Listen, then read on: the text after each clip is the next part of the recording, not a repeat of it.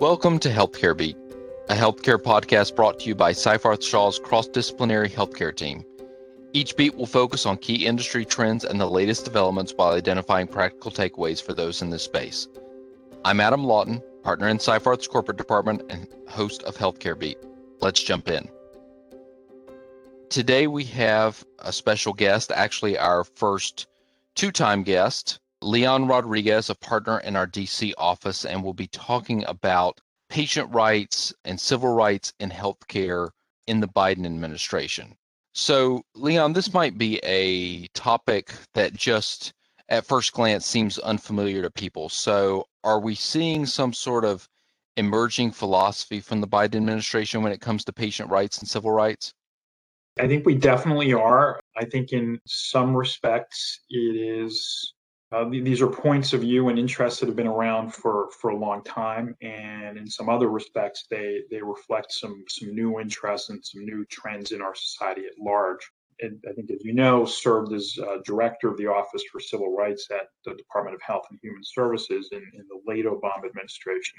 And certainly back then, health equity, defined many different ways, was an area of priority. And in fact, one of the centerpieces of our efforts was the drafting of Section 1557 of the Affordable Care Act, which for the first time addressed discrimination based on sex in federally funded healthcare programs. But we've seen a few things happen in the last year with the Black Lives Matter movement, with what to many appeared to be the disproportionate disease burden and death burden due to COVID in minority communities. And I think that also fueled the Biden administration to really declare health disparities and health equity as a priority area as they build their their agenda.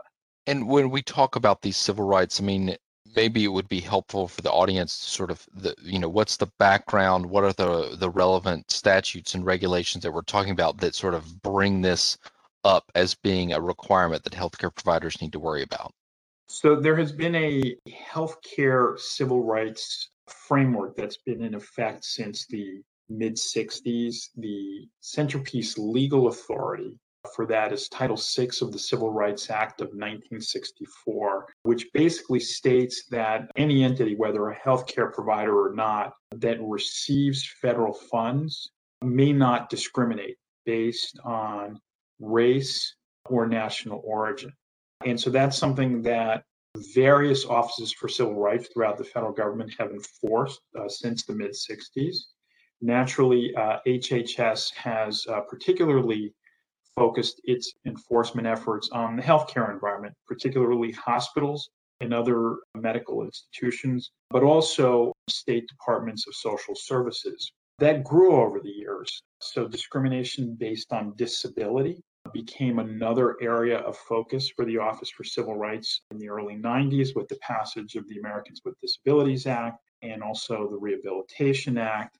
And then, as I mentioned before, more recently, Section 1557 of the Affordable Care Act was added, which really did two things. One, as I mentioned before, it incorporated discrimination based on sex, but also it applied those civil rights requirements not just to federally funded activities, but also federally conducted activities, which means that the Department of Health and Human Services itself is now subject to these civil rights requirements. What makes these statutes really powerful and what really gives HHS a really powerful lever here is that the only sanction for a violation is the complete removal of federal funds. So if we take the example of a hospital that receives Medicare, it is determined to have violated civil rights. Unless it can resolve that violation successfully with HHS, the sanction needs to be the removal of federal funds, which for most hospitals amounts to a corporate death penalty, which is why that almost never happens. But it does create some real leverage that pushes sort of remedial efforts to protect against discrimination. That was a great background and a great explanation of sort of the, the lay of the land. So, what are the types of cases that we're seeing right now, early days and months of the Biden administration and sort of the lingering effects of COVID 19, are there special types of cases or examples you can give of how these things apply to healthcare providers? So, in, in the COVID context, there have been sort of new types of cases that have emerged. One area of uh, particular uh, interest, and this actually goes back to the Trump administration has continued with the Biden administration, is focusing on facility visitation. And so, hospitals and other kinds of healthcare facilities, uh, for, very understandable reasons, restricted visitation or, or denied visitation altogether based on, on the threat of COVID. The HHS reached a number of really visible settlements either with state departments of health or with hospital systems that really pushed back on, didn't entirely reverse those policies, but really pushed back on those policies, both with respect to family members, but importantly also with respect to clergy. And so, one thing that HHS was particularly focused on at the beginning was denying access to clergy to people who were sick with COVID.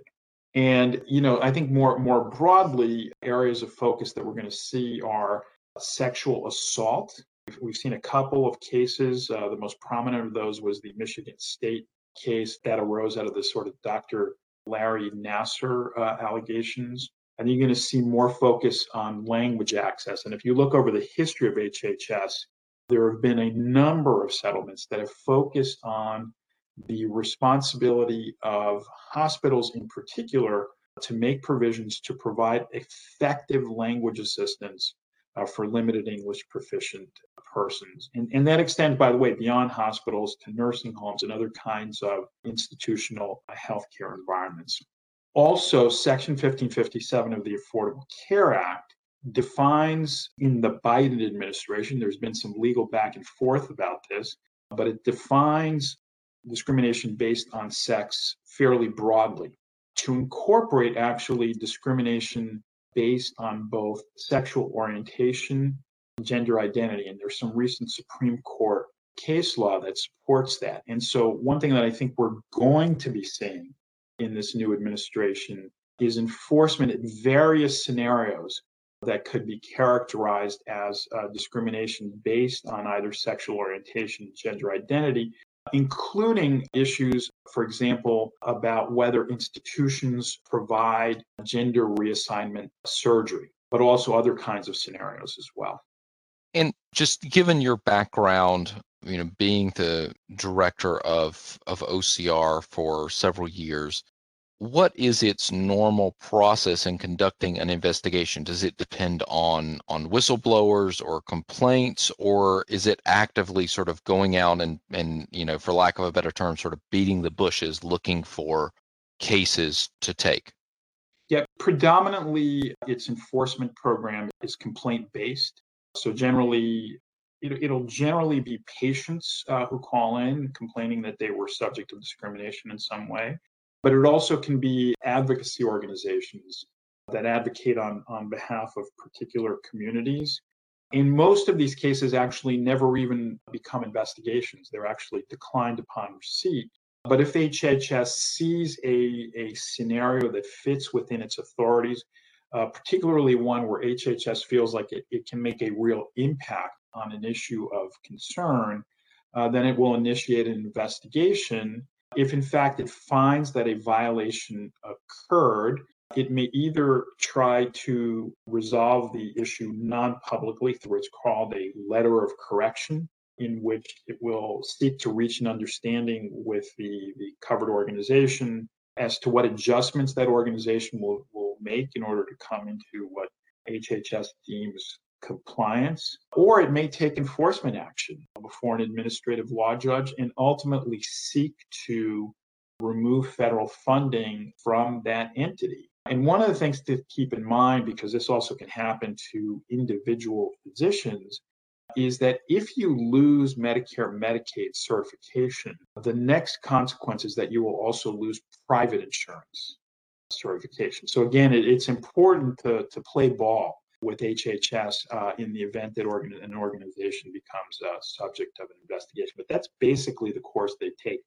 Sometimes HHS will, or OCR, uh, will undertake initiatives focusing on a particular issue.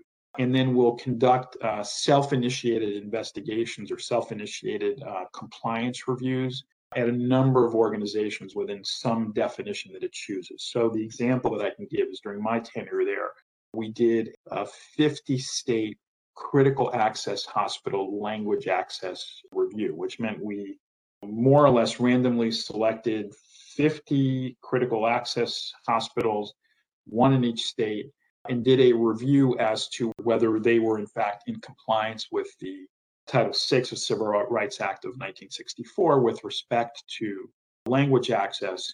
Uh, and then in turn, we made recommendations to a number of the hospitals as to ways in which they can improve their language access uh, program. So that's an example of a more self initiated investigative uh, agenda that they may have. Thanks. So if we sort of boiled all the things that you've told us today down into a couple of takeaways for healthcare providers, things that they should do now that they know what civil rights are, know what patient rights are. Now they want to be prepared so they don't get investigated by HCR, so they don't generate a patient complaint. What are a couple of takeaways that you could identify that all providers ought to be keeping an eye on? I think providers need to look at a, a series of issues that are you know well identified in uh, literature that's distributed by the Office for Civil Rights and, and to make sure that they have actually made a determination as to what they're going to do about each of those issues. So let's start with language access. Each and every healthcare institution needs to go through a process of determining what its language support needs are, what its reasonable capabilities to meet those needs are, and, and then to take action based on those assessments. Sexual assault, another big area, particularly in light of the Michigan State case. Institutions need to have a program. It could potentially include something like a chaperoning policy. That's something that's been, uh, that was part of the Michigan State resolution.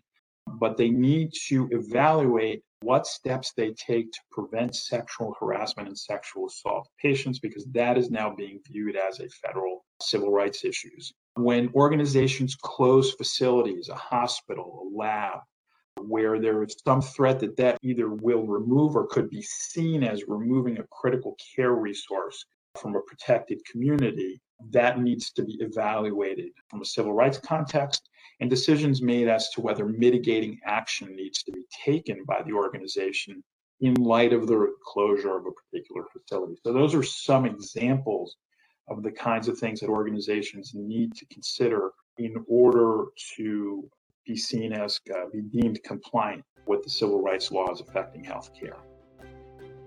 We'd like to thank Leon Rodriguez for his time today and sharing all of his knowledge and experience with us. Thank you for joining us today for another edition of Seyfarth's Healthcare Beat podcast, bringing you the latest developments and pressing issues in healthcare.